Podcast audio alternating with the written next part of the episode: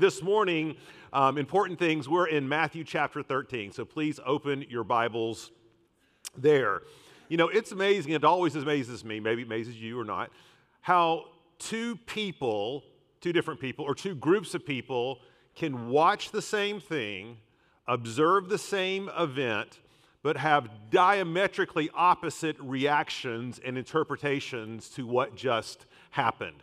So, over the Thanksgiving break, um, our son, Jack, who is a sophomore at Florida State University, for, for some strange reason decided he wanted to go with some friends to the swamp, aka the sewer, for the FSU UF game. And of course, he went donned in all of his gay apparel of garnet and gold. And of course, as God's sense of humor has it, they were sitting smack dab in the middle of the student section, which was not a fun place to be when it was 12 to nothing, right? So, so but, but towards the end of the game, Jack sent, a, one of his friends sent a video and it was at that pivotal moment in the game when FSU was trying to get a first down. And not only did Trey Benson get a first down, he, he ran in for a touchdown. And, and the camera panned over to this little tiny remnant of Seminole Nation in the middle of Gator Nation. They were just going nuts and they were off the hook and being completely, totally obnoxious, right? But the best part, I shouldn't say that, but another part was they scanned to the crowd around them. And it was like somebody had died, right? And they, and they had. It was the, the, the UF football program had, had died a death right then. We're not far behind you, UF. Okay? We get it, us ball fans. We, we, we get it. So, so you would have thought somebody, not only somebody died, I mean, the tears were flowing. The tears of the, of the dew of Hermon were watering the lilies of the ground of the University of Florida Field. I mean, it was such stark, diametrically opposite reactions to the exact same thing. And in a lot of ways, We've seen this over and over and over again, haven't we, in Matthew's gospel when it comes to the teaching and work of Jesus. On one hand, as Jesus is teaching with authority and power and doing miraculous works, you have this one group of, of people, this remnant, who is like, can this really be the son of David? Is this God's long awaited anointed Messiah, just like we sang about this morning? But on the other hand, you have this other group led by the religious leaders who had the exact opposite reaction to Jesus' work and teaching. They said things like, bah, humbug, right? Who is this man? Sure, he casts out demons, but he only does it because he's Satan himself. See, they're, they're, they're, they had these diametrically opposite, equal and opposite reactions to the very same thing. And we're left to ponder, aren't we? How do we explain this? What is, what is going on? How, how are we to understand this from a human perspective? And that gives occasion for Matthew to take a pause in the action and to give us Matthew chapter 13. It's, this, it's as if in the middle of all of this varied reaction, and as we're trying to sort through, well, who do we say Jesus is? Or how would we would respond? And why are they responding in this way? Matthew provides in the form of a set of teachings from Jesus, a set of parables, of stories, an explanation for why we are observing what we are observing. It's almost like a peek behind the curtain for us to understand sovereignly what is happening in the plan of God. And last week, when Pastor Scott preached on the first of these parables, of the stories, the, the parable of the sower, and Jesus talks about scattering the word of God and how some seed springs up, it brings forth life, it produces great fruit, while on the other hand, some seed falls away, or it's scattered, or it's choked out, or it doesn't produce fruit. And the problem, we found out, Jesus tells us, is not with the word, not with the seed. The problem is with human hearts. See, it's, it's the condition of the heart that, that shapes how we receive the Word of God. And unless that human heart, our human hearts, have been transformed, regenerated, opened up to the things of God, it will be foolishness to us. And so, so that was last week. But today, Jesus introduces us to a second story, and he's, he's interested in, in a related but kind of a separate question. And it's simply this knowing that there are those who respond to the Word of God, and knowing that there are those who don't respond to the Word of God, how, how are we to, to live in that tension? How are we to live in the tension that, that we um, who profess Christ go to school with those who don't? Or we share holiday festivities? Or, or, or we're, we're roommates or classmates or neighbors? Maybe that's the reality that faces your family this season, your very close family. That, that there are those who are to the exact same event responding in one particular way, and it's different than the way you're responding. And Jesus wants to answer the question how are we to think about that? How are we to navigate that? How, how are we to, to live in, in the tension of that? What does it mean to be faithful? What are we to do? And that's where Jesus is going to direct our attention this morning from his word. So we're going to be in Matthew 13, and we're going to be reading verses 24 through 43. And so if you can, I'm going to invite you to stand, and we're going to read God's word together. Matthew 13, 24. He put another parable before them, saying, The kingdom of heaven may be compared to a man who sowed good seed in his field. But while his men were sleeping, his enemy came and sowed weeds among the wheat and went away. So when the plants came up and bore grain, then the weeds appeared also. And the servants of the master of the house came and said to him, Master, did you not sow good seed in your field? How then does it have weeds? And he said to them, An enemy has done this. So the servant said to him, Then do you want us to go there and gather them? But he said, No lest in gathering the weeds you root up the wheat along with them. Let both grow together until the harvest, and at harvest time I will tell the reapers, Gather the weeds first and bind them in bundles to be burned, but gather the wheat into my barn. He put another parable before them, saying, The kingdom of heaven is like a grain of mustard seed that a man took and sowed in his field. It is the smallest of all seeds, but when it has grown, it is larger than all the garden plants and becomes a tree so that the birds of the air come and make nests in its branches. He told them another parable. The kingdom of heaven is like leaven that a woman took and hid in three measures of flour till it was all leavened. All these things Jesus said to the crowds in parables. Indeed, he said nothing to them without a parable. This was to fulfill what was spoken by the prophet I will open my mouth in parables, I will utter what has been hidden since the foundation of the world. Then he left the crowds and went into the house, and his disciples came to him, saying, Explain to us the parable of the weeds of the field. And he answered, The one who sows the good seed is the Son of Man. The field is the world, and the good seed is the sons of the kingdom. The weeds are the sons of the evil one, and the enemy who sowed them is the devil. The harvest is the end of the age, and the reapers are angels. Just as the weeds are gathered and burned with fire, so will it be at the end of the age. The Son of Man will send his angels, and they will gather out of his kingdom all causes of sin and all lawbreakers and throw them into the fiery furnace. In that place there will be weeping and gnashing of teeth. Then the righteous will shine like the sun in the kingdom of their Father. He who has ears, let him hear. Let's pray. Lord, we ask that you would give us ears to hear. Lord, would you tend the soil of our hearts? May it be a receptive heart, a receptive soil, a moist soil, ready to receive your word implanted in us. Lord, we freely confess that if left to our own devices, the world, the flesh, the devil will conspire against us. But Lord, you are greater than all of these things. And so we ask now for your help. It's in your name that we pray. Amen. Please take your seats. The title, this message of wheats and weeds. And in just two points, it's actually a very straightforward passage. And first, we're going to talk about the kingdom explained. Jesus is going to tell us how this story he shared is like the life you and I live right now, the kingdom explained. And then, secondly, the kingdom lived out, in light of the situation we find ourselves in, how then are we to live? And so let's, let's look at the kingdom explained first. Now, I, am speaking to all the, the, the, the, flower children, burned out hippies, Jesus people, okay? You, you, do you remember this phase in rock and roll history where all the craze was to scour all the popular songs to find their quote unquote true meanings, right?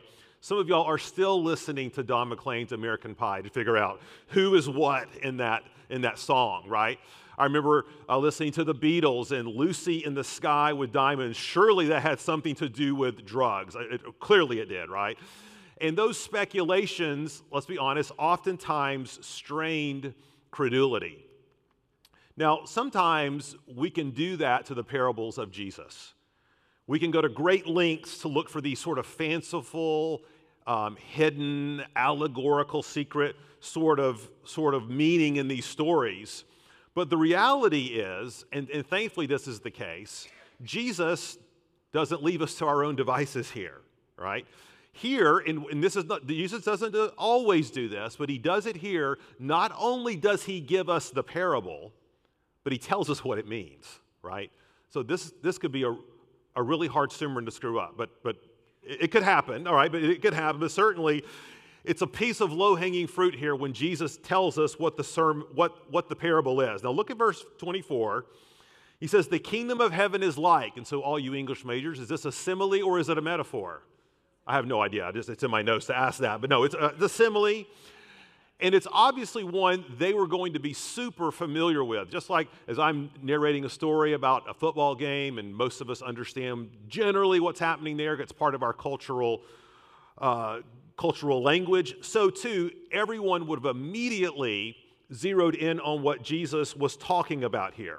And it's, it's actually very simple. He said, A man scatters good seed. Now, this was the seed for wheat, and that produces a crop of wheat. But never, I mean, how would you, uh, how would you think otherwise, right? So, so it's very simple. He plants the seed, it produces wheat. However, some ne'er do well comes and scatters bad seed among the good seed. Now, the word for seed there, the bad seed, zizania, it literally means weeds or tares. Maybe you've heard that term before. It also means, and I had never heard this term, darnel. It sounds like a kid I knew in high school. I don't know, but weeds, tares, darnel. And, and, and when, when we think about weeds, we think about going out in our little vegetable garden and pulling out the weeds and those sort of things like it's some sort of nuisance. I mean, you know, in, in high school, one of the things that we did that was a nuisance to each other, we, we would go and toilet paper each other's yards, right? Um, and if we were really bad, we would run our friends' trash cans over the night before the garbage came. I didn't do that, just, just some friends did that, right? And, and we say, you know, it's a pain, it's a nuisance, but it doesn't hurt anybody. Nobody's killed. That's not the sort of thing Jesus is talking about here. This is not a prank, okay? This is, and this is not an overstatement to say, this is agricultural subterfuge. This was a very actually common thing at the time that enemies would do to one another. And it was very deadly. They would take these seeds, which were poisonous seeds, by the way, deathly poisonous, and they would go to their enemy or their neighbor that they were having a fight with or some other sort of dispute and they would plant these seeds in someone else's plot of field. And this was such a bad thing, it could ruin an entire crop, it could ruin a livelihood, that the Romans actually had very um, strict laws and penalties about doing these sorts of things. And so, so this is not fun and games. Just think about ID theft, right? That, that might be an equivalent. And here's what makes the wheat and the weeds or ID theft, to use that example, so, so dangerous, right? Sometimes you don't figure it out until what? It's too late. Sometimes it's, the, the, the damage has already been done. It's difficult to detect. See, see, these weeds and this wheat, from a distance, they looked virtually identical. You, you really couldn't tell them apart. It was not until harvest time when, the, when, the, when they begin to bud and sprout and be ready to be harvested, that then you knew there was a problem. we have tares, we have weeds among the wheat. And it was only then that the tares showed their true poisonous color. So, so that's the scenario. It's a serious situation. And in our story, the workers go to the owner and they have a very simple question. They said, Do you want us to go ahead and rip out the weeds? Do you want us to just to go ahead and every time we see a weed, do you want us to yank it out? And here's what the owner says He says, No, don't do that. Because if you start uprooting the weeds, he says, you're liable to take a big hunk of wheat with it. You see, if you took up a weed, um, because of the root systems and the way they were all growing together under the ground, not, doesn't appear to the eye, you could end up doing more damage than, than, than good by uprooting them as they were growing. So instead, here's what the owner says to do wait. He said, just wait. Wait until the harvest. Then I want you to harvest all of it all at the same time. And then I want you to put everything in, in, on the threshing floor, and I want you to begin to separate the wheat and the tares one by one. Can you imagine how, how just tedious that would be? How, how, how careful, how, how cautious, um, how laborious this might be. He said, That's the way I want you to handle it. D- don't, don't take the wheat, don't try to take the tares out now. Just wait until the harvest, and then we'll deal with it. And then we'll take the good wheat and we'll send that to market, and the, and the bad wheat, the tares, the weeds, we'll bundle that up and throw it into the fire, okay? Now, how is this like the kingdom of God? How is this like the life you and I live? And, I, and Jesus tells us. Here's what he says. Look back down, and here, here we're going to go back down to verses 36 and, and following. Here's what Jesus says God, or the Son of Man, that's Jesus, I'm raising up a people. That's the good seed, that's the wheat. I'm raising up the people of God. However, Satan is also raising up a people, a people who don't believe, a people who were deceived, a people who have a hardened heart. And these are what we would call unbelievers. And Jesus says the reality of our lives right here, right now, not just in first century Palestine, but in 21st century America, is simply this we have wheat and tares, believers and non believers living aside, living alongside one another every single day. This is the reality at your workplace, in your classroom, in your neighborhood. This might be, and this can be a tough one around this time of the year, might be in your own family. It might be in your marriage. It might be with your, your children. The reality is that in this life, there's not a separate section, right, for, for the wheat and the tares. You don't go to, go to Doak Campbell Stadium and say, the, the wheat sit over here and the tares all sit over here with the students, right, in the student section. Just kidding, right? Come on, we're just having fun. Now, what's the critical issue of the parable? All that's just preliminary. Here's the, here's the critical question. I want you to look at verse 28. This is the question. He said to them, An enemy has done this. So the servant said to him, Here the question, then do you want us to go and gather them? No, what, what does that mean, gather them? Do you want us to go ahead and, and, and harvest the tares? Do you want us to sort them out now? Now, something you need to understand is that one of the dominant um, metaphors that the scripture uses for the final judgment is what? The harvest.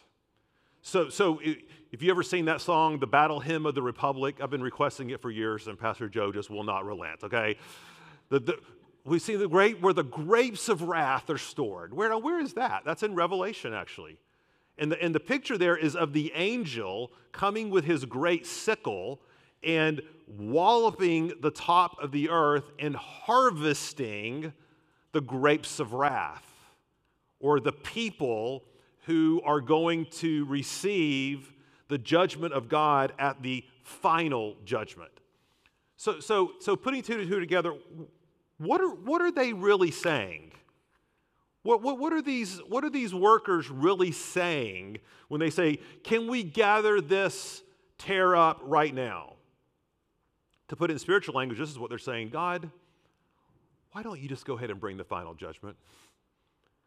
God, why don't you just wipe out the evildoers? God, can't you see the sin and suffering and destruction of the world? God, do you not see what's happening in the Middle East? Do, do, do, you not see what's happening across our, our cultural landscape, the depravity, the moral debauchery? We are sick and tired of subjecting our children to this. So, God, we would ask you, please, very much, pretty please, with sugar on top, can you not come and just deal with this once and for all? And this is what Jesus says to that. He says, What? No. Not yet. Now, as we turn our attention to why Jesus says that, because that is the point of the parable, why does Jesus say no for now? For us to really understand the answer Jesus gives, for this parable to really have its full weight and impact for us, all of us need to begin um, the second point by being really emotionally honest with ourselves. Where in your life do you just wish God would come and end it all? Wipe it off. Maybe it's some relationship, maybe it's some sin, maybe it's something that's been done to you. Maybe there's a person in your life, a, an employer in your life, a force in your life. Maybe it impacts you very personally, maybe it impacts you more globally and culturally. God, I, I wish that you would come and rip out this particular tare right here what would that be for you? See, that, that's, that's where this parable gets real. Because God, through Jesus here, wants to say, no, not yet. And we have to ask why. But I think before we can receive Jesus' answer, you need to be really honest with yourself. Where is that rumbling around in your own heart?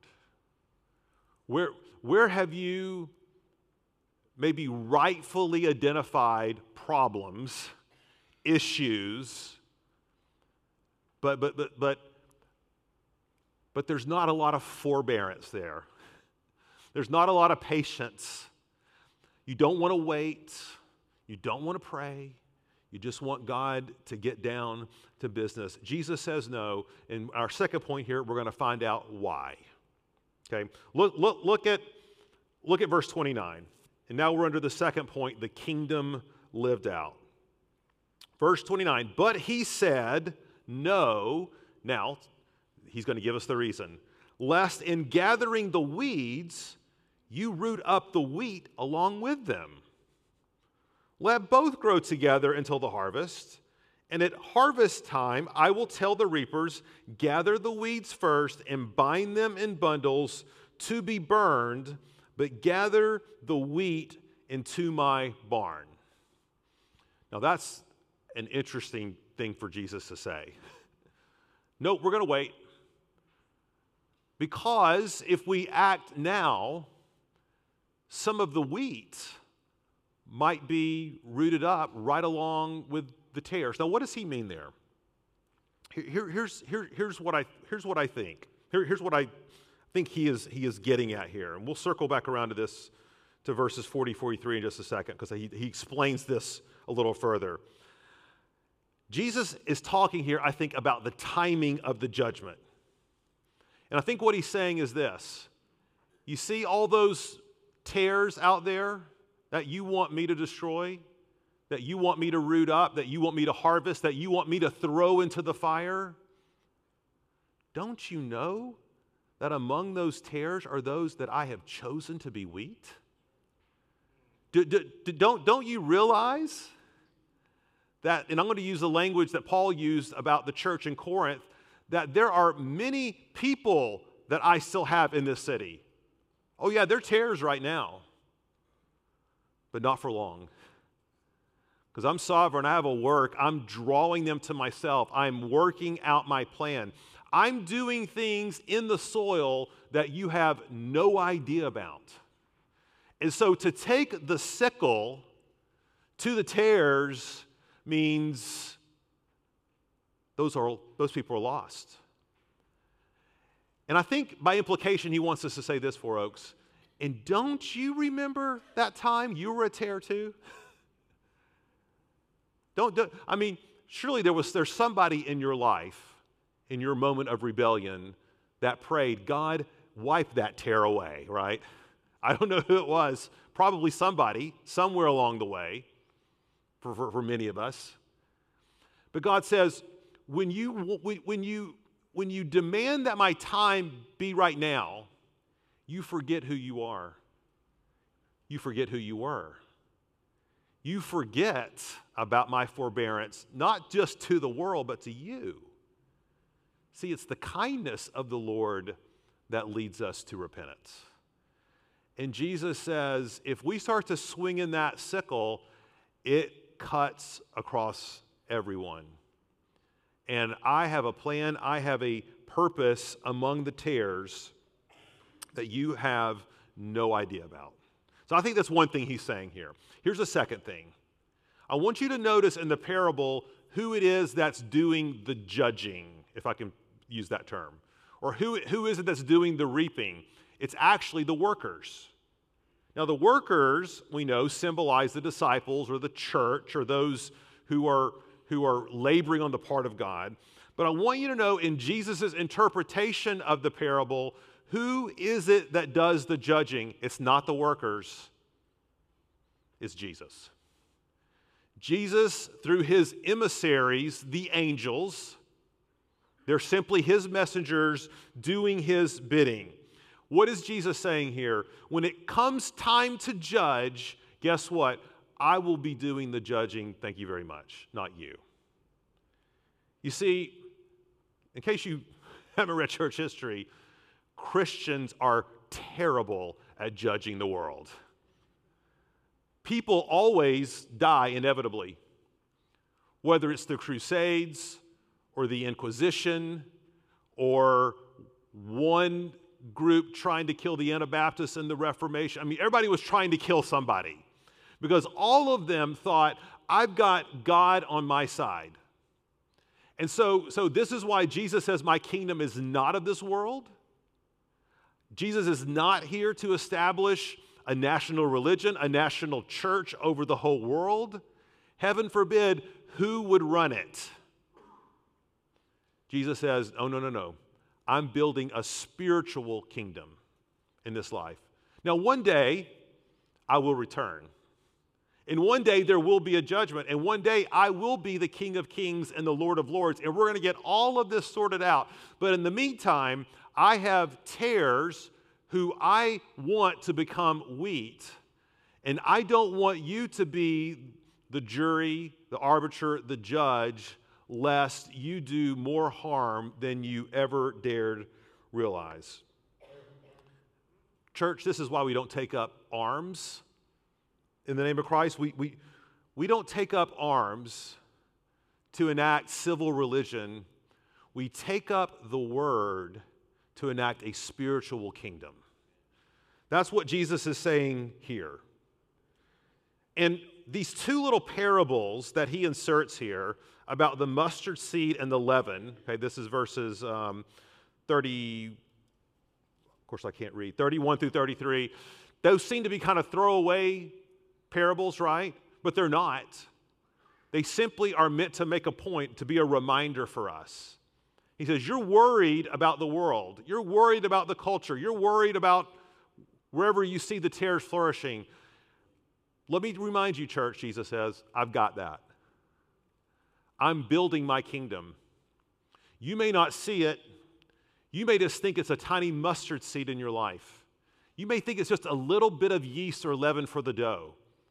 But you have no idea what I can do. And not only that, you have no idea what I'm doing. You know, we see the church and cultural Christianity crashing in the West, while many of us are completely oblivious that the kingdom of God is growing. I was going to say like a weed, but that would be mixing my metaphors, okay? growing like wheat in South America, in Africa, in Asia. As we get glimpses inside behind the walls, behind the secret church, we realize, oh my gosh, God has been building his kingdom, and so we wait. We wait patiently, we wait in hope, we wait prayerfully to trust that God will do what he's going to do. Now, there's one implication of what Jesus says here that I think really deserves our attention, and we're going to spend just the last few minutes we have on this that when we look around the world, we, we notice the reality of the wheat and the tares. But the reality is that it's not just some, it's not just a reality that's out there. The wheat and the tares is a reality right in here, isn't it? That, and this is what theologians call the visible and the invisible church. And let me, let me explain what I mean by this. The invisible church, or all those everywhere, past, present, and future, who profess the Lord Jesus Christ, who have a genuine, regenerated heart and a genuine faith in Him. And one day we will all be together in heaven. We call it the invisible church because it's scattered. You can't tell in the wide, wide world always who's a believer and not a believer. But sometimes, and, it, and you, you have this experience, right? You're in another country, another city, you're visiting family or friends, and you meet believers from that you never knew before.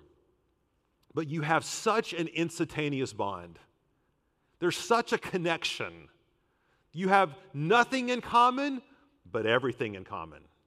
And th- those are unique things, right? That, that's the power of the invisible church. But we also have what we call the visible church. And that's what we have right here at Four Oaks this morning and churches millions across the globe. This is when the invisible church gathers locally and is visible, is, is, is coming together.